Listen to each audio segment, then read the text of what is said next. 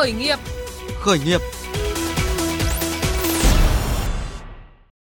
Biên tập viên Thành Trung xin kính chào quý vị và các bạn. Dịch COVID-19 xuất hiện rồi lây lan trên diện rộng trong suốt gần 2 năm qua đã khiến cho 3 phần tư startup tại hầu hết các quốc gia trong đó có Việt Nam phải dừng hoặc là không có hy vọng à, thêm nguồn vốn trong ngắn hạn. Trong bối cảnh khó khăn này, nhiều startup Việt Nam lại có hoạt động hiệu quả và tăng trưởng mạnh mẽ. Theo phân tích của các chuyên gia, khi dịch bệnh được kiểm soát tốt, sẽ có rất nhiều cơ hội mở ra đối với các doanh nghiệp khởi nghiệp của Việt Nam. Sáng tạo trên nền tảng số, cơ hội cho các startup thời đại mới cũng là chủ đề của chương trình khởi nghiệp hôm nay. Tham gia chương trình, chúng tôi xin giới thiệu doanh nhân trẻ Nguyễn Hữu Sơn, Chủ tịch Hội đồng Quản trị Công ty Wayvic Việt Nam. Vâng, xin kính chào quý vị và các bạn. Xin giới thiệu à, anh Nguyễn Hữu Lương, Phó Giám đốc Trung tâm Hỗ trợ Doanh nghiệp thuộc Sở Kế hoạch và Đầu tư Hà Nội. Vâng, xin chào anh Thành Trung, xin chào anh Sơn và chào các quý vị thính giả của Đài Tiếng Nói Việt Nam VOV. Câu hỏi đầu tiên xin được dành cho doanh nhân Nguyễn Hữu Sơn. Được biết là trong thời gian vừa qua, mặc dù là trong bối cảnh dịch bệnh COVID-19, nhưng mà Goivic đã có rất nhiều giải pháp để tiếp cận khách hàng cũng như là giới thiệu những sản phẩm công nghệ của mình và được à, rất là nhiều à, khách hàng đón nhận. Anh có thể cho biết cụ thể hơn về những giải pháp mà doanh nghiệp đã và đang thực hiện. Vâng ạ. À, dịch Covid đã làm thay đổi cái môi trường kinh tế toàn cầu, trong đó có Việt Nam. Một số ngành hàng đã phải à, dừng hoạt động, một số khác thì phải thay đổi để thích nghi và phát triển trong điều kiện dịch bệnh Covid. Đối với Wavix là một sản phẩm triệt tiêu bức ờ, cái cái sóng bức xạ điện tử phát ra từ các thiết bị điện tử, thiết bị phát sóng À, nên nhu cầu của thị trường trong giai đoạn này cũng có cái phần tăng thêm. À, tuy nhiên do hạn chế về việc tiếp xúc đi lại trong cái giai đoạn về dịch bệnh Covid nên chúng tôi đã phải thay đổi cái uh, uh, hoạt động trong của doanh nghiệp trong đó có cái hoạt động về quản lý và hoạt động phát triển thị trường uh, và cái uh, thay đổi cái môi trường làm việc từ về làm việc tập trung sang làm việc từ xa. Dạ. Vâng tức là mình có rất là nhiều cách tiếp cận à, khác đúng không? Ví dụ dạ, khách hàng thì không tiếp xúc trực tiếp được vì là giãn cách xã hội. Dạ, đúng thì mình lại tiếp xúc cận bằng cái những cái nền tảng à, à, hiện nay là trải nghiệm khách hàng trên internet và ngoại. Dạ, đúng ạ. À, thưa anh Nguyễn Hữu Lương, dịch bệnh đang ảnh hưởng đến các doanh nghiệp, trong đó có các startup của thủ đô Hà Nội. Vậy thì thành phố đã có những chính sách gì để hạn chế những tác động xấu, thậm chí là biến khó khăn thành đòn bẩy để các startup có thể tồn tại và phát triển ạ? Vâng, như chúng ta đã biết thì trong 2 năm vừa qua thì uh, Covid đã mang đến những tác động rất là nặng nề đến cho cả nền kinh tế xã hội nói chung của thành phố và trong đó đặc biệt là các doanh nghiệp, trong đó có các doanh nghiệp khởi nghiệp đổi mới sáng tạo. Thế đặc biệt là trong đợt dịch thứ tư à, từ tháng uh, cuối tháng tư năm nay cho đến uh, hiện nay. Thế thì trước những khó khăn như vậy thì thành phố cũng đang rất là quyết liệt để đẩy mạnh các cái giải pháp để có thể là hỗ trợ các doanh nghiệp và các doanh nghiệp khởi nghiệp đổi mới sáng tạo để từng bước vượt qua khó khăn để duy trì cái đà sản xuất kinh doanh của mình và từng bước phục hồi và để phát triển thế thì trong những tháng vừa rồi thì thành phố cũng đã rất là quyết tâm chỉ đạo để có thể là tiêm ờ, đủ các mũi vaccine theo quy định cho các doanh nghiệp và người lao động trong các doanh nghiệp. Thứ hai nữa là cũng ờ, đồng hành sát cánh cùng các doanh nghiệp để xây dựng các cái phương án sản xuất kinh doanh an toàn, đặc biệt trong các khu công nghiệp hay là trên ờ, tại các cái vùng địa phương mà có đợt vừa rồi đã xảy ra dịch bệnh nặng nề. Đồng thời là cũng cố gắng duy trì các cái điểm để có thể là tiêu thụ sản phẩm, các vấn đề liên quan đến lưu thông hàng hóa và cũng thành phố cũng đã đẩy mạnh cái ờ, việc tăng cường chất lượng giải quyết các thủ tục hành chính để đảm bảo cái giảm thiểu thời gian cũng như là cái công sức tối đa cho các doanh nghiệp trong thực hiện các thủ tục liên quan để có thể là tập trung vào việc sản xuất kinh doanh và đặc biệt là uh, trong những uh, thời gian gần đây trong những ngày gần đây thì khi mà tình hình dịch covid đã được kiểm soát rồi thì thành phố cũng đang chỉ đạo rất quyết liệt đẩy mạnh các chính sách hỗ trợ doanh nghiệp cụ thể và đã được xây dựng trước đó để có thể tập trung cùng với cả các doanh nghiệp để tiếp sức hỗ trợ cho các doanh nghiệp để có thể vượt qua được những cái khó khăn như thế này. Như anh Lương à, vừa mới chia sẻ thì có thể thấy rằng là những hoạt động thiết thực của Hà Nội hỗ trợ các doanh nghiệp khởi nghiệp sáng tạo thực hiện hóa nghị quyết mà Đại hội Đảng bộ thành phố đề ra trong giai đoạn 2021-2025. Để có thêm thông tin về vấn đề này, mời quý vị và các bạn cùng theo dõi một tổng hợp ngắn sau đây.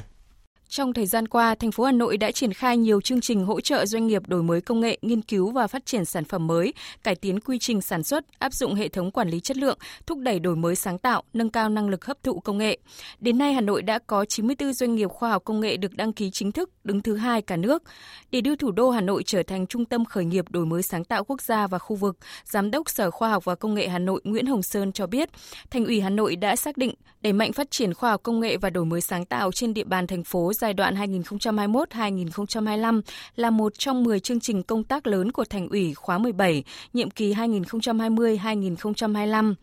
thành phố sẽ xây dựng các cơ chế chính sách đặc thù của thủ đô trong thúc đẩy việc chuyển giao công nghệ, làm chủ công nghệ mới và hỗ trợ hoạt động đổi mới sáng tạo của doanh nghiệp. Đề xuất Trung ương cho phép Hà Nội thực hiện cơ chế thử nghiệm chính sách mới trong lĩnh vực khoa học công nghệ và đổi mới sáng tạo. Bên cạnh đó, một trong những nhiệm vụ giải pháp trọng tâm trong thời gian tới của thành phố là xây dựng và triển khai các giải pháp đồng bộ về tài chính và đầu tư, khơi thông và sử dụng hiệu quả các nguồn lực xã hội đầu tư cho khoa học công nghệ và đổi mới. Ngoài ra, Hà Nội cũng sẽ xây dựng mạng lưới sáng kiến Hà Nội hoạt động theo nguyên tắc khoa học mở, đổi mới sáng tạo mở nhằm tạo kết nối, liên kết giữa người dân, cơ quan quản lý doanh nghiệp, các viện nghiên cứu, trường đại học trên địa bàn, các chuyên gia trong và ngoài nước, các trung tâm chương trình đổi mới sáng tạo trong các lĩnh vực để tham vấn, giải quyết các vấn đề quan trọng đặt ra trong quá trình phát triển kinh tế xã hội của thủ đô. Vâng, à, thưa anh Nguyễn Hữu Sơn, là một doanh nghiệp hoạt động chủ yếu tại Hà Nội thì anh có kỳ vọng gì vào những chính sách hỗ trợ À, đối với các startup của thành phố? Ờ, vâng, tôi thấy à, Hà Nội là một uh, nơi có nhiều những cái yếu tố thuận lợi để mà tăng trưởng và phát triển cả về số số lượng lẫn chất lượng cho các doanh nghiệp khởi nghiệp tại Hà Nội. Dạ, bởi vì Hà Nội thì là nơi tập trung nhiều các trường đại học, nhiều các cái uh, cơ sở nghiên cứu khoa học. Đấy, và thế thì uh, bằng cái sự mà uh, quyết tâm của các cấp chính quyền thành phố thì uh, tôi hy vọng là cái nguồn lực uh, các doanh nghiệp uh, startup ở thủ đô sẽ có thêm cái cơ hội để mà uh, đạt cái tỷ lệ thành công cao hơn nữa. Qua trao đổi của anh Sơn thì anh Lương thấy là cái cái những cái sự hỗ trợ cụ thể của thành phố với các dự án khởi nghiệp đang được triển khai như thế nào? Vâng, có thể nói là trước cái yêu cầu để thúc đẩy hỗ trợ phát triển các doanh nghiệp khởi nghiệp đổi mới sáng tạo của thủ đô ấy, thì trong thời gian vừa qua thì thành phố đã rất quan tâm và cụ thể là đã thành phố đã nghiên cứu và ban hành à, quyết định đề án à, 4889 về hỗ trợ hệ sinh thái khởi nghiệp đổi mới sáng tạo của thành phố trong giai đoạn 2019-2025. Thế trong đề án này thì à,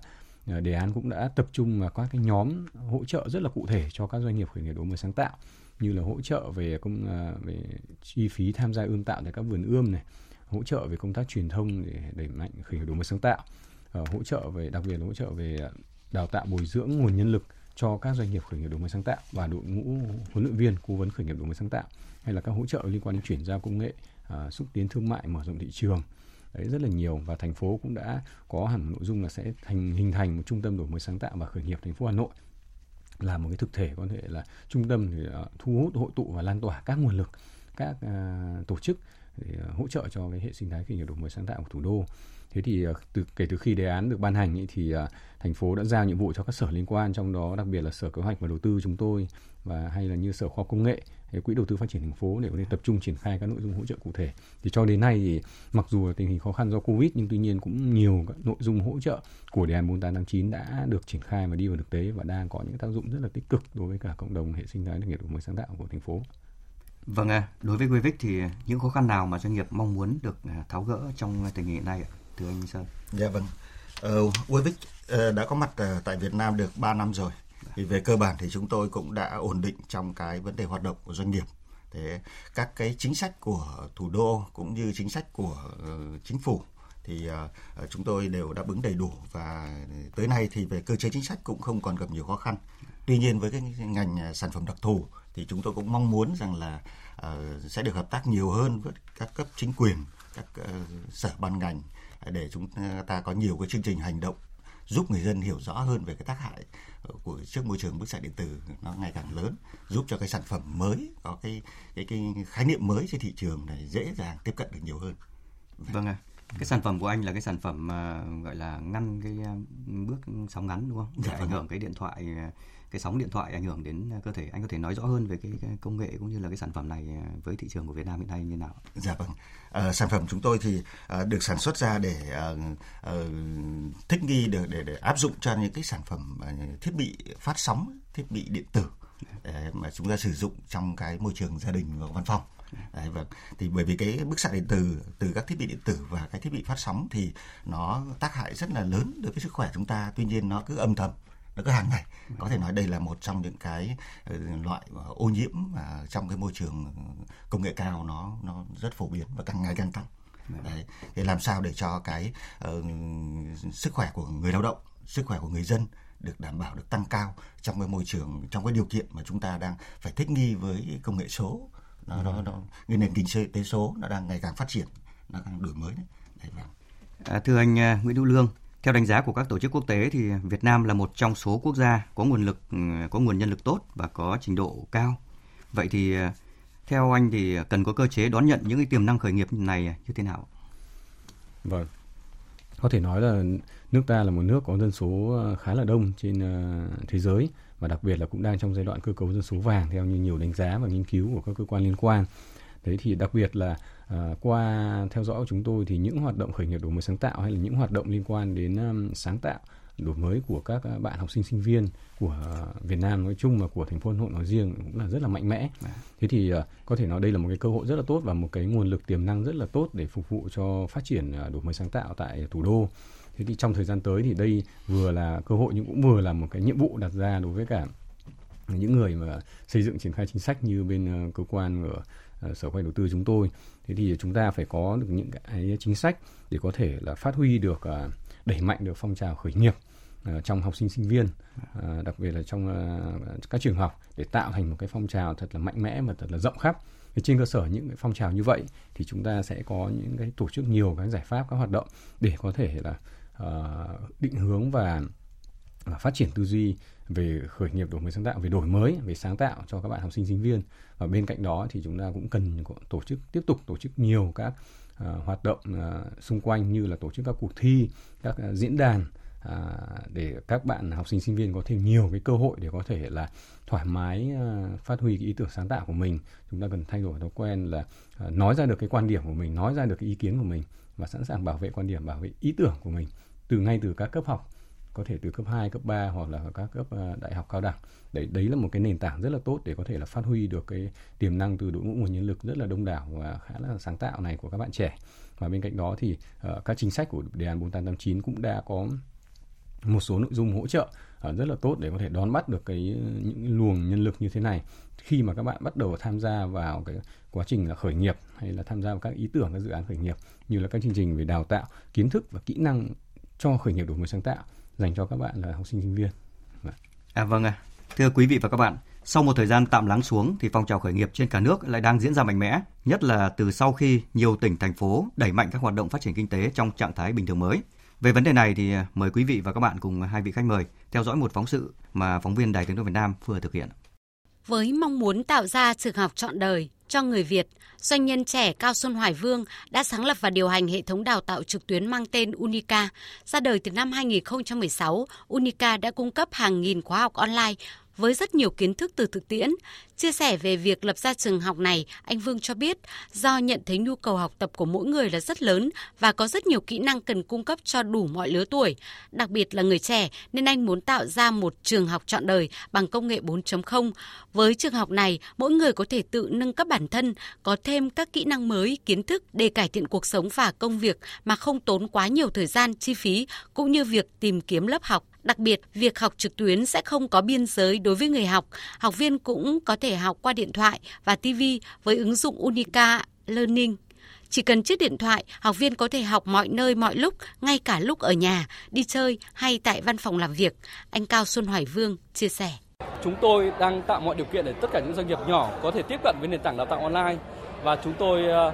Ờ, đã có chính sách để hỗ trợ những doanh nghiệp là hỗ trợ uh, dùng thử miễn phí 3 tháng để doanh nghiệp có thể hoàn toàn đưa những nền tảng đào tạo của họ từ offline lên online và giúp họ có những cái khóa học và những cái trải nghiệm tốt nhất trên học online và chúng tôi có tất cả những cái khóa học ờ, từ khóa học về quản lý nhân sự cho đến kế toán và hành chính giúp doanh nghiệp có thể đào tạo tất cả ở phòng ban. Sau 5 năm hình thành và phát triển, Unica đã có được chỗ đứng trên thị trường. Đến nay, doanh nghiệp này đã kết nối được với các cổng thương mại điện tử lớn như Sen Đỏ, Shopee và là nguồn cảm hứng cho các doanh nhân trẻ khởi nghiệp. Anh Nguyễn Nhật Minh đang làm việc tại công ty chuyển phát nhanh bưu điện IMS đang triển khai dự án khởi nghiệp cho biết. Tôi thấy thì à, trong những năm trở lại đây thì à, thương mại điện tử đang à, rất là phát triển và mỗi ngày một phát triển lớn mạnh dần thì tôi nghĩ là cái thương mại điện tử này cũng khá là phù hợp cho các bạn trẻ có thể khởi nghiệp và trong uh, một cái à, khía cạnh riêng là những cái à, bạn mà có cái nguồn lực nguồn vốn mà chưa được uh, dày chưa được nhiều cho lắm thì uh, mình có thể đi lên từ uh, những cái bước nhỏ tôi thấy rất là phù hợp. Chị Phạm Thị Cúc, một cử nhân kinh tế đang làm việc cho ngân hàng nước ngoài có trụ sở tại Hà Nội, với kinh nghiệm thực tế có được từ 3 năm làm việc với người nước ngoài, chị quyết định khởi nghiệp trong lĩnh vực tiếp thị trực tuyến. Theo chị Cúc, trong vài năm tới, cục diện kinh doanh thương mại điện tử sẽ thay đổi mạnh về mọi mặt từ thương mại điện tử xuyên biên giới, tiếp thị và thanh toán trực tuyến. Các kênh bán hàng online sẽ được chú trọng hơn, đồng thời tăng cường áp dụng các ứng dụng công nghệ tân tiến như chatbot, dữ liệu lớn, thực tế ảo để phục vụ kinh doanh hiệu quả. Điều đặc biệt trong chiến lược phát triển của chị Phạm Thị Cúc là chọn chính hàng của Việt Nam để phát triển dự án khởi nghiệp của mình. Mà hàng nước ngoài khi về đến Việt Nam thì chi phí các thứ nó rất là nhiều thì rõ ràng hàng Việt Nam mình có lợi thế hơn kể cả về ờ, chi phí cũng như là mọi thứ nhân lực các thứ nữa thì em thấy hàng Việt Nam rất là có nói về giá thôi nhá là Việt Nam mình đã cạnh tranh rồi em nghĩ là, là các bạn trẻ thì ờ, cứ có một niềm tin thật mãnh liệt vào cái thị trường Việt Nam cố gắng để phấn đấu hơn nữa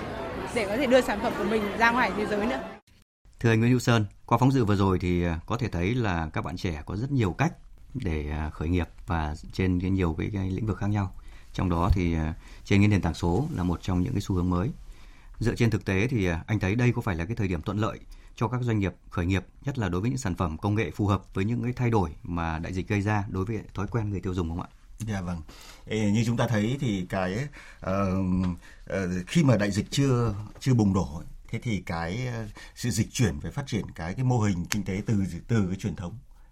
chuyển sang cái mô hình số của thế giới đã phát triển rất là mạnh mẽ thế thế khi mà đại dịch nó xảy ra rồi thì như chúng ta thấy rằng là nó cái cái uh, sự dịch chuyển nó càng rõ nét hơn đấy thế ở Việt Nam thì chúng ta thì theo các tổ chức quốc tế đánh giá thì Việt Nam nằm trong trong khu vực ASEAN ấy, thì Việt Nam chỉ nằm ở cái mức phát triển kinh tế số ở mức khá thôi. Vâng. Thế tuy nhiên Việt Nam thì lại có một cái lợi thế tốt ấy, là uh, Việt Nam lại nằm trong cái top 20 quốc gia mà có cái tỷ lệ người dân sử dụng internet nhiều nhất. Đấy, thế đấy là cái điều kiện rất là thuận lợi Vâng. cho cái phát triển kinh tế số ở Việt Nam. Đấy thì tôi cho rằng là tại thời điểm này để dịch chuyển thì các doanh nghiệp startup hoàn toàn là nó là cái lẽ tất yếu.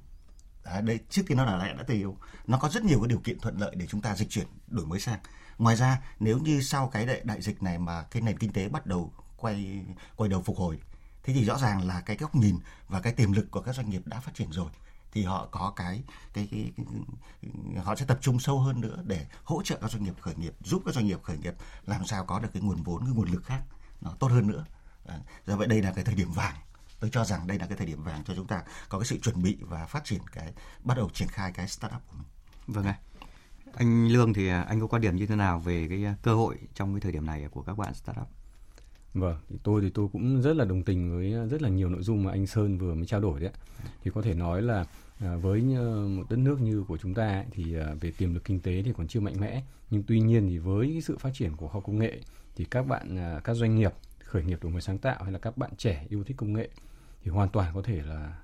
nhờ công nghệ tận dụng công nghệ để chúng ta có thể đi tắt rất là nhanh rất là nhiều bước và chúng ta có thể là tận dụng được rất là nhiều ưu thế từ của công nghệ. Từ những việc là tiếp cận các thị trường uh, xa xôi các thị trường nước ngoài các cái thị trường ở các tỉnh thành khác hay là việc mà chúng ta có thể là à, đẩy mạnh nâng cao cái hiệu quả là truyền thông quảng bá thương hiệu marketing trên mạng à, qua cái hệ thống online thì đây là những cái lợi thế rất là rõ ràng của công nghệ. Mặt khác chúng ta có thể tận dụng công nghệ để có thể là khắc phục được những cái điểm yếu của mình như là về về vốn hay là về những cái um, yếu tố giãn cách phòng dịch hay những yếu tố địa lý khác. Đấy và đồng thời là nếu như các startup hay các ý tưởng về kinh doanh dựa trên nền tảng công nghệ thì cũng có một cái tác dụng rất lớn có thể đôi khi còn dẫn dắt được nhu cầu người tiêu dùng đặc biệt là trong những bối cảnh mà có, đang có những, rất nhiều các cái thay đổi sâu sắc à. qua đại dịch covid và đặc biệt là có thể là là thay đổi về những cái yếu tố như là phát triển công nghệ hay là những cái yếu tố khác của người tiêu dùng. Thế thì trong ờ, cái bối cảnh như vậy thì ờ, chính phủ cũng như thành phố Hà Nội cũng đã xác định rất là rõ cái việc mà tập trung vào phát triển à, về chuyển đổi số để phát triển nền kinh tế số. Thì nghị quyết của Đại hội Đảng À, toàn quốc vừa rồi cũng như là nghị quyết của à, đại hội đảng bộ thành phố Hà Nội cũng đã xác định rõ là kinh tế số là một trong những cái động lực của tăng trưởng và xác định rất rõ cái chỉ tiêu đóng góp vào tổng sản phẩm quốc dân GDP của kinh tế số sẽ phải chiếm từ 30 đến 35% trong giai đoạn 5 năm tới thì có thể nói đây là những cái định hướng rất là đúng đắn uh, từ phía đảng và nhà nước và thành phố từ đó thì sẽ có là làm nền tảng để chúng ta sẽ tiếp tục hoàn thiện các chính sách mới và với trong cái tình hình như vậy thì tôi nghĩ rằng các doanh nghiệp khởi nghiệp đổi mới sáng tạo hay là các bạn trẻ ờ, khởi nghiệp đổi mới sáng tạo thì hoàn toàn có thể chúng ta tận dụng những cái cơ hội từ chính sách này để chúng ta có thể là cố gắng vươn lên trong cái thời gian tới ạ. À, vâng, à, à đối với hoạt động à, đầu tư cho các startup ấy, thì đang được tập trung vào các yếu tố như là vốn, công nghệ và con người. Riêng tại nước ta thì cái hoạt động đầu tư khởi nghiệp ấy, thường tập trung nhất vào những cái yếu tố nào? Có thể nói là uh, các cái hoạt động khởi nghiệp đổi mới sáng tạo uh, theo như bên chúng tôi uh, quan sát và theo dõi thì cũng rất là đa dạng. Các ý tưởng khởi nghiệp các ý tưởng kinh doanh các dự án thì rất là đa dạng trong các lĩnh vực từ giáo dục rồi y tế chăm sóc sức khỏe hay là về trong công nghiệp hay là hàng tiêu dùng vân vân. Nhưng tuy nhiên thì hiện nay thì trong một cái phong trào khởi nghiệp đổi mới sáng tạo cũng càng ngày càng rộng rãi trong tất cả các trường đại học và tại các tỉnh thành phố đặc biệt là các thành phố lớn thế thì uh, nổi lên một cái vấn đề đấy là các cái ý tưởng startup đấy thì đang là tập trung khá nhiều và đặt trọng tâm vào cái vấn đề các cái con người có cái đội ngũ à. trong các cái doanh nghiệp khởi nghiệp đổi mới sáng tạo có thể nói là đây là những cái yếu tố là tiên quyết uh, có thể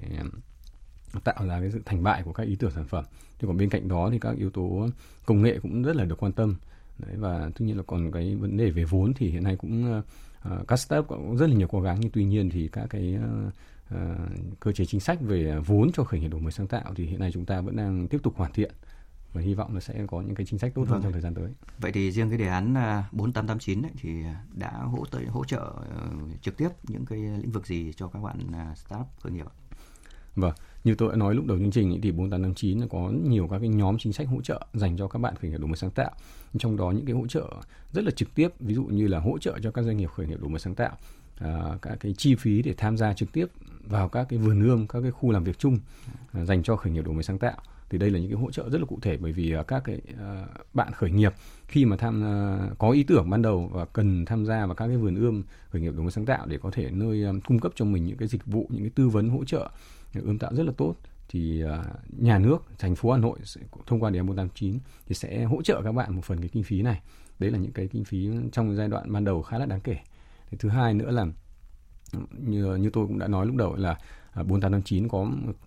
nhóm chính sách liên quan đến hỗ trợ đào tạo rèn luyện các kỹ năng cho các bạn khởi nghiệp đổi mới sáng tạo và đào tạo dành cho chính đối tượng là các mentor các cố vấn khởi nghiệp thì uh, trong 3 năm vừa qua thì chúng tôi đã triển khai các chương trình đào tạo này uh, và đã thu được những kết quả rất là tốt. Và các bạn startup khi mà tham gia vào các cái lớp đào tạo này thì sẽ được uh, tiếp cận ngay với cả những cái xu hướng mới những cái yêu cầu mới và được rèn luyện. Những cái kỹ năng mới dành cho khởi nghiệp đổi mới sáng tạo thì sẽ giúp được các bạn tiết kiệm được rất là nhiều thời gian và rất là nhiều công sức thậm chí là tiết kiệm được rất là nhiều chi phí khi mà nếu mà mình đi sai đường hoặc mình làm những cái sai cách thì có thể là gây rất là tốn kém và dẫn đến đôi khi dẫn đến có thể là phải đóng lại cái ý tưởng của mình vì không còn đủ nguồn lực để triển khai nữa. Vâng ạ. Có nhiều bạn à, thì cũng đang loay hoay là cũng không biết tìm cái nguồn hỗ trợ từ đâu và phải liên hệ như thế nào. Ví dụ như các bạn à, ở Hà Nội mà muốn đã có ý tưởng khởi nghiệp mà muốn à, biến những cái sản phẩm của mình thành những cái cái sản phẩm gọi là đưa ra thị trường đấy gọi là thương mại đấy vâng. thì có thể liên hệ như thế nào đối với trung tâm hỗ trợ doanh nghiệp của Hà Nội Vâng có thể nói là trong những cái thời gian vừa qua khi mà triển khai chính sách thì, thì cũng rất là nhiều uh, các bạn trẻ khởi nghiệp đã biết đến uh, các chính sách và biết đến các đơn vị đầu mối triển khai chính sách nhưng tuy nhiên bên cạnh đấy thì vẫn có nhiều bạn uh, chưa biết đến những cái nội dung thông tin chính sách hỗ trợ này của thành phố. À. Thế thì vì vậy rất là mong các bạn là nếu các bạn trẻ có ý tưởng khởi nghiệp quan tâm thì các bạn cứ rất là đơn giản thôi, các bạn cứ vào mạng à, gõ Google tra từ trung tâm hỗ trợ doanh nghiệp Hà Nội và trên đó thì sẽ hiện ra cái website của trung tâm và có rất là nhiều các cái số điện thoại và địa chỉ để bạn có thể liên hệ trực tiếp về trung tâm thì chúng tôi sẽ rất là sẵn lòng và rất là sẽ muốn cung cấp cho các bạn các cái thông tin liên quan đến các chính sách hỗ trợ và hỗ trợ các bạn để thực hiện. Vâng ạ. Trở lại với chủ đề của chúng ta là sáng tạo trên nền tảng số, cơ hội cho các startup thời đại mới. Thưa quý vị và thưa hai vị khách mời, theo phân tích của các chuyên gia kinh tế thì với một nền kinh tế có độ mở rất cao cùng với chính sách ưu đãi thu hút dòng vốn FDI thì các startup sẽ có nhiều cơ hội để tiếp thu khoa học công nghệ cũng như là việc kêu gọi vốn cho hoạt động của mình. Và đây là ý kiến của bà Đặng Minh Phương, Phó Chủ tịch Hiệp hội Nữ Doanh nhân Việt Nam mà chúng tôi mới ghi nhận được. Bản thân tôi có thể chia sẻ rằng cần kinh nghiệm là quan trọng cho nên là trước khi mình khởi nghiệp mình cố gắng làm cái gì đó để mình có một chút kinh nghiệm và à, cũng như là à, Việt Nam có câu là nhất nghệ tinh nhất thân vinh và mình phải nên làm những cái gì mình hiểu rõ về nó mình biết rõ về nó và mình cảm thấy đó là cái thế mạnh của mình thì chắc chắn là cái sự thành công nó sẽ à, có cái tỷ lệ xác suất cao hơn. Và việc nhà thức nhà đầu tư nước ngoài vào đây thì cái trình độ dân trí của mình cũng tăng lên. Và từ cái việc đó thì tất cả các bạn trẻ khi mà bạn tập trung các bạn làm việc nghiêm túc và đặt tính kiên nhẫn cao tôi chắc chắn sẽ thành công các hơn các anh chị đi trước rất là nhiều. À, vâng, à, như ý kiến của bà Đặng Minh Phương vừa rồi đấy thì có hai cái à, khía cạnh. Một là à, bà Đặng Minh Phương cho rằng là các bạn là nên à, à, triển khai cái những cái dự án của mình trong cái lĩnh vực mà mình có lợi thế. Và cái thứ hai là cũng phải có một chút kinh nghiệm hai cái này thì nếu mà sáng tạo trên nền tảng số nó đều là cái mới và à, trên thực tế à, khởi nghiệp thì anh Nguyễn Sơn anh cho biết là anh đã vì sao mà anh lại chọn cái lĩnh vực này và anh có cái cái cái, cái thuận lợi như nào khi mà anh bắt đầu khởi nghiệp vâng trước tiên thì tôi đồng ý với ý kiến của chị Đặng Minh Phương vâng. về cái thế mạnh của cái doanh nghiệp khởi nghiệp khởi nghiệp ấy thì nó có chủ yếu là hai hai thế mạnh Đấy. Dạ. một là cái ý tưởng sáng tạo hai là cái tinh thần ý chí và đấy là hai thế mạnh lớn nhất của các doanh nghiệp khởi nghiệp. Đấy, tuy nhiên để thành công trong cái việc mà uh, chúng ta uh, set up một cái tổ chức uh, một cái doanh nghiệp thì nó khác với câu chuyện là uh, thực tế từ từ, cái đi lên từ cái ý tưởng của một nhóm cá nhân hoặc một cá nhân. Đấy, thế do vậy là cái uh, startup thì cần phải có trang bị thêm cho mình những cái kỹ năng thiết yếu. Uh, tôi lấy ví dụ như là uh, về công tác uh, uh, quản lý chẳng hạn à, về cái uh, công tác uh, quản lý uh, quản lý điều hành doanh nghiệp này công tác quản lý về tài chính cái toán này vân vân. Đó là những cái kỹ năng rất là thiết yếu. Thế tuy nhiên là các doanh nghiệp khởi nghiệp thì chủ chúng ta thì đang còn uh, chỉ có chỉ có hai cái thế mạnh mạnh nhất hầu hết. Đấy, để, về để làm thế nào để các doanh nghiệp chúng ta phát triển mạnh hơn? Tất nhiên là khi chúng ta đã tròn trịa rồi thì nó không còn gọi là startup nữa. Vâng. thế nhưng mà phải có những yếu tố thiết yếu đó. Thì để tăng cái tỷ lệ sống nó thành công cao. Vâng. Ờ, vâng, ờ, cái sự ờ, hợp tác đầu tư nước ngoài đấy chúng ta gọi là cái dòng vốn FDI đầu tư vào Việt Nam ấy, nó đang mang lại cái cơ hội như nào đối với các bạn khởi nghiệp trong cái lĩnh vực công nghệ thưa anh Nguyễn Hữu Lương? Vâng, để phát triển hệ sinh thái khởi nghiệp đổi mới sáng tạo trong nước ấy, thì trong thời gian vừa qua ấy, thì à, từ phía chính phủ, bộ kế hoạch và đầu tư hay bộ khoa học công nghệ và thành phố Hà Nội cũng đã rất là quan tâm đến việc mà kết nối các uh, chuyên gia, các tổ chức quốc tế, các uh, uh, thành phần quan trọng trong hệ sinh thái đổi mới sáng tạo, đặc biệt là đối với cả các chuyên gia tổ chức quốc tế từ nước ngoài. Thì đây có thể nói là với sự kết hợp từ uh, nước ngoài, đội ngũ các nhà trí thức, các nhà khoa học hay là các uh, nhà đầu tư thiên thần hay là các uh, dự án khởi nghiệp đổi mới sáng tạo của quốc tế với cả Việt Nam thì chúng ta sẽ tận dụng được rất là nhiều cái điều quý giá từ bên nước từ phía nước ngoài ví dụ cụ thể như là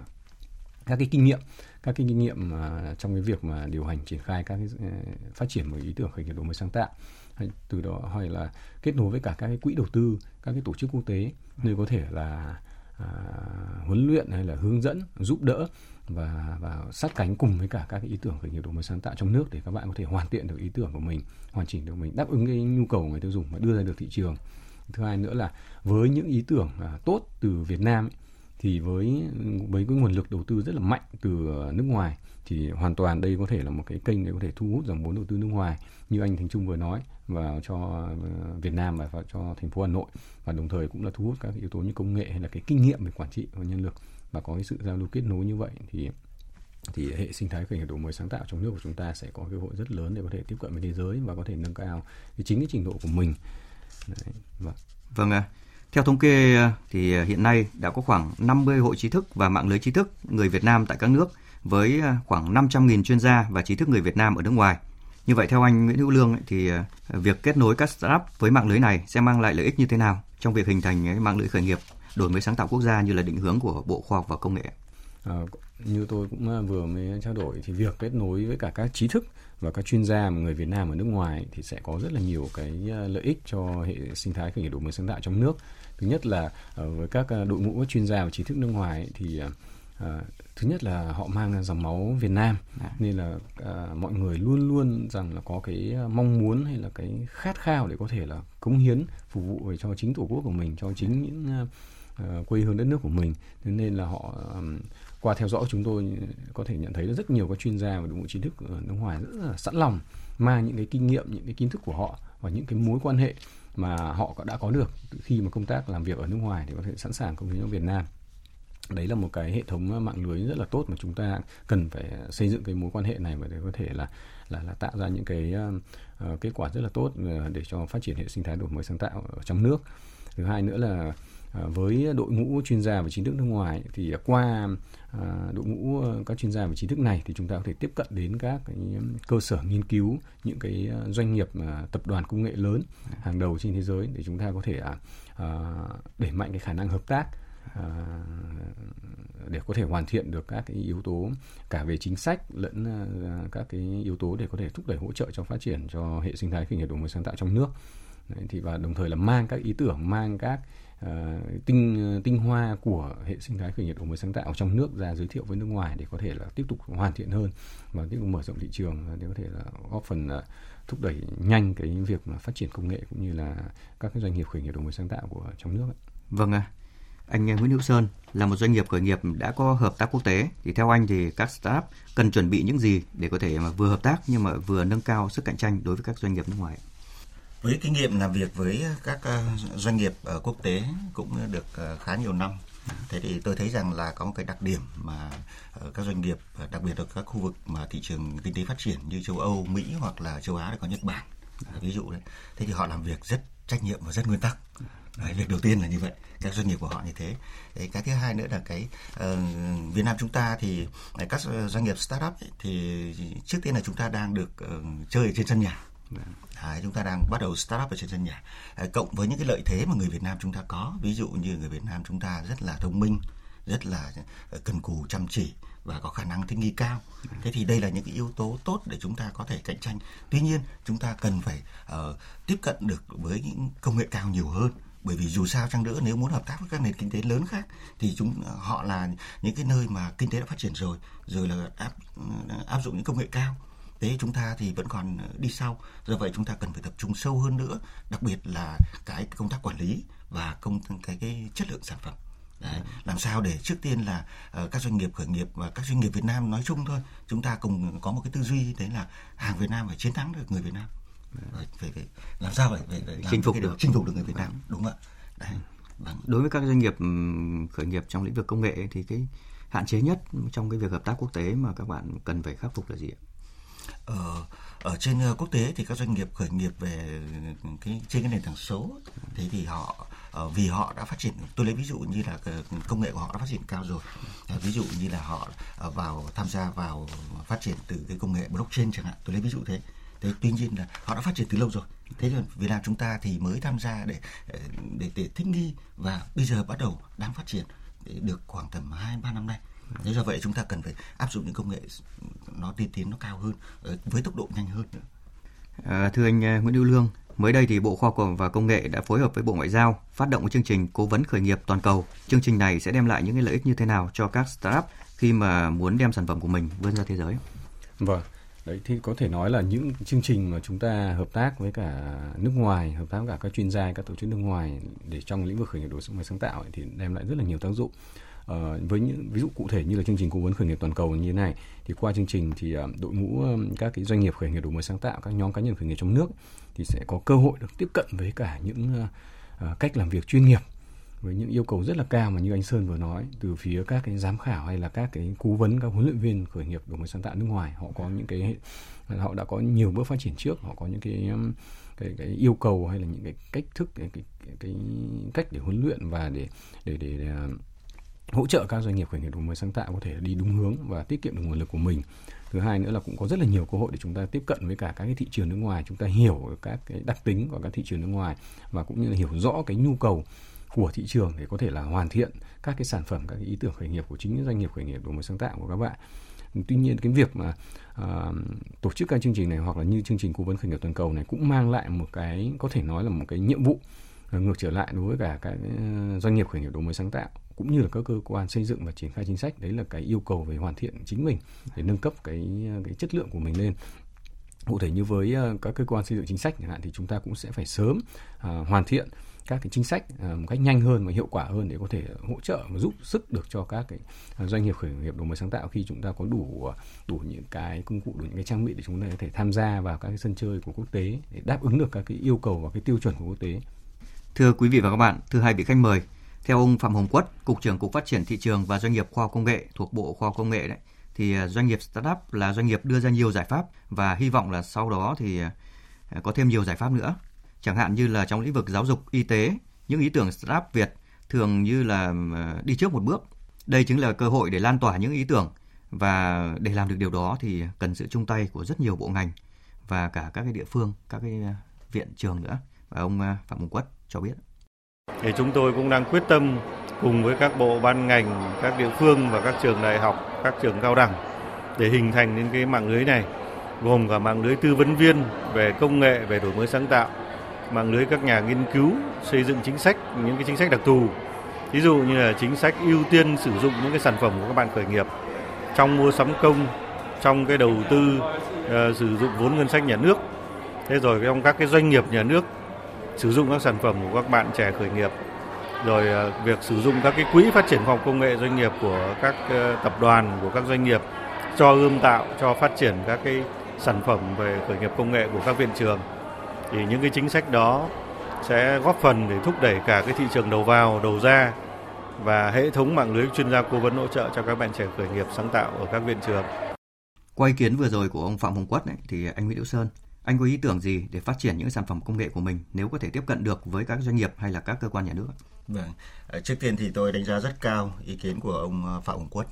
Đấy. Thế uh, với cái uh, đặc thù như doanh nghiệp của chúng tôi thì uh, hiện tại chúng tôi đang phải cung cấp cái sản phẩm tới tận tay người tiêu dùng. Thế và đối với doanh nghiệp khởi nghiệp để mà phát triển một cái quy mô rộng lớn ngay lập tức thì điều đó cũng cũng là một cái thách thức lực khá lớn. Nếu trong trường hợp mà uh, các uh, chính phủ và các cơ quan ban ngành mà lại có thể đưa vào như ý kiến của ông Phòng Quất À, có thể sử dụng cái nguồn vốn nhà nước hoặc là sử dụng đi doanh nghiệp có thể doanh nghiệp startup có thể kết hợp được với các tổ chức sử, đang sử dụng vốn nhà nước thế thì đấy là một cái điều kiện rất tốt để cho chúng tôi uh, tiết giảm được cái thời gian để phát triển thị trường thế và đối với doanh nghiệp thì mặc dù là vẫn còn còn còn uh, chưa được là doanh nghiệp khỏe mạnh hoàn toàn thế tuy nhiên chúng tôi nếu được như thế thì chúng tôi sẵn sàng là thậm chí là bán bán bán trả chậm uh, khi sử dụng vốn ngân sách nhà nước Đã. Vâng. thì thay vì cái việc mà để cái chi phí phát triển thị trường thì chúng tôi sẵn sàng cơ cấu cái nguồn vốn đó để làm sao cho các tổ chức có thể mua mua trả chậm ví dụ trong vòng một năm hai năm ba năm thậm chí còn nhiều hơn nữa đấy. À. bởi vì cái sản phẩm này nó là uh, trước tiên là cái sản phẩm của chúng tôi ví dụ sản phẩm của chúng tôi là cái sản phẩm mà đang bảo vệ sức khỏe người dân. Đấy chính phủ đã có cái chương trình là uh, hành động mà bảo vệ sức khỏe người dân rồi. Thế và chúng ta chúng tôi đang bám sát cái chương trình đó vì cái môi trường mà làm việc sinh sống và làm việc trong cái thời đại công nghiệp số phát triển này. Thế thì nó đang bị tác hại rất lớn của cái bức xạ điện tử nó tác động đến. Mà ừ. như chúng ta thấy rằng là cái bức xạ điện tử thì nó có nó ảnh hưởng tới não bộ chúng ta nó ảnh hưởng tới hệ tuần hoàn tới hệ miễn dịch. Nó ảnh hưởng rất nhiều thứ và nó cứ từ từ từ nó ngấm dần. Đấy, như chúng ta những cái cái cái trường hợp mà chúng ta có thể nhìn thấy nhãn tiền là ví dụ như trẻ em có những hành vi về vì về cái cái uh, những cái bệnh lý về liên quan đến thần kinh đúng không ạ? Ờ, rồi là liên quan đến thị lực.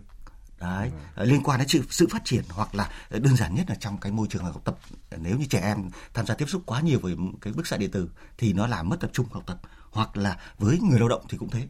đấy thế thì cái này là cái mà chúng tôi cũng đang đau đáu. Làm sao để phát triển thị trường nhanh? Thế mà cái giải pháp đó mà đem ra để triển khai được càng sớm càng tốt. Thế thì chúng tôi sẵn sàng tham gia và và chúng tôi mong quá. Vâng nhưng mà có một cái thực tế là các doanh nghiệp startup ấy thường là quy mô nhỏ và cái uh, gọi nguồn lực cũng uh, chưa được uh, mạnh. Vâng. và nếu như mà có khách hàng ví dụ như khách hàng từ các cái doanh nghiệp nhà nước hay các cái tập đoàn kinh tế hay các cơ quan nhà nước thì nó cũng gọi là cái số lượng cũng lớn đấy vâng. như vậy thì liệu uh, các bạn có phải chuẩn bị những cái gì để sẵn sàng nắm bắt những cái cơ hội này ạ? Ờ, tôi cho rằng là cái việc uh, phần lớn ấy là các startup Việt Nam chúng ta đang quan tâm nhiều tới vấn đề cơ cấu vốn phần lớn là đang lo về vấn đề vốn. Thế tuy nhiên về ở góc độ là quản lý doanh nghiệp và cũng đã tham gia chương trình hỗ trợ startup có một cái kinh nghiệm, một cái thời gian kinh nghiệm. Thế thế thì tôi thấy rằng là nếu như chúng ta có một cái dự án tốt, một sản phẩm tốt thì đòn bẩy kinh tế của chúng ta có thể sử dụng ở rất nhiều nguồn khác nhau. Thế do vậy là nếu như đã có cái chủ trương để sử dụng vốn nguồn vốn nhà nước đấy thế thì cái đó rất tốt chúng ta có thể hoàn toàn cơ cấu vốn đó các tổ chức kinh tế khác đúng không? các đối tác khác sẵn sàng hợp tác đầu tư ngay lập tức nếu như có một cái giải pháp đó nó hoàn thiện được đúng không? Thế còn nếu như chúng ta chỉ có nhìn vào vốn thôi, vốn là cái điều kiện rất cần thiết. Thế nhưng chúng ta quá tập trung vào nó thì tự nhiên cái sức sáng tạo trong doanh nghiệp, đúng không? khả năng để mà vươn lên trong doanh nghiệp nó sẽ yếu đi. Đấy, tôi tôi cho rằng là chúng ta cần nhìn toàn diện hơn một tí nữa. Vâng ạ. Theo mục tiêu của chính phủ thì đến năm 2030, Việt Nam có khoảng 100.000 doanh nghiệp công nghệ số. Chính phủ cũng đã khởi động uh, trung tâm đổi mới sáng tạo quốc gia và đặt mục tiêu đột phá trong cái thực hiện thúc đẩy đổi mới sáng tạo, tạo ra nhiều sản phẩm Make in Việt Nam. Là người làm công tác hỗ trợ doanh nghiệp thì anh Nguyễn Hữu Lương cho biết là cái nguồn lực về chính sách đấy có ý nghĩa như thế nào trong sự phát triển của doanh nghiệp công nghệ trong thời gian tới ạ? Vâng, có thể nói là để có thể là tồn tại, duy trì hoạt động và phát triển doanh nghiệp của mình ý, thì các doanh nghiệp thì cần rất là nhiều yếu tố. Và trong đó những một trong những cái yếu tố quyết định đấy là cái ờ, nỗ lực tự thân của doanh nghiệp. Nhưng tuy nhiên ý, thì các doanh nghiệp khi mà hoạt động trong một môi trường kinh doanh môi trường xã hội nhất định thì những cái yếu tố đặc biệt là về chính sách từ phía cơ quan quản lý từ phía nhà nước là điều rất là quan trọng thế thì cũng đã như tôi đã nói uh, lúc đầu chương trình là hiện nay thì uh, từ chính phủ và thành phố Hà Nội cũng đã xác định rất rõ cái vai trò của phát triển của kinh tế số của công nghệ trong cái việc phát triển của doanh nghiệp và phát triển nền kinh tế uh, nói chung. Thế thì trên cơ sở đó thì uh, chính phủ và thành phố cũng đã đang tập trung nghiên cứu để có thể ban hành các cái chính sách để hỗ trợ cho các doanh nghiệp. Cụ thể những cái chính sách có thể nói là uh, tạo ra những cái tiền đề để có thể khuyến khích xã hội uh, sản sử dụng các cái sản phẩm công nghệ mới khuyến khích xã hội khuyến khích người tiêu dùng chấp nhận những cái mới hay là những cái chính sách có thể để giúp cho uh, bảo vệ uh, doanh nghiệp trong cái việc mà uh, áp dụng công nghệ hay là triển khai các sản phẩm mới ví dụ như là sản phẩm của anh Sơn vừa mới uh, trao đổi. Để có thể bảo vệ quyền sở hữu trí tuệ hay bảo vệ tài sản của doanh nghiệp trong cái môi trường kinh tế số môi trường những cái chính sách pháp lý nó có rất là nhiều cái mới mà chúng ta cần phải hoàn thiện. Đấy, thì với những cái ờ, chính sách như vậy thì doanh nghiệp có thể là có những cái nguồn lực rất lớn để có thể chúng ta yên tâm là tập trung và phát triển cái sản phẩm của mình hay là là hoàn thiện các cái ý tưởng hay là hoàn thiện các mô hình kinh doanh mới dựa trên uh, yếu tố công nghệ để có thể là ờ, đưa ra thị trường và có thể là cũng bảo vệ được cái quyền lợi về mặt thương hiệu về mặt sản phẩm về mặt trí tuệ của mình trong các cái sản phẩm đó thì đấy là những cái nguồn lực chính sách rất là là tốt ngoài ra thì từ phía chính sách thì đối với cả các doanh nghiệp công nghệ thì chúng ta cũng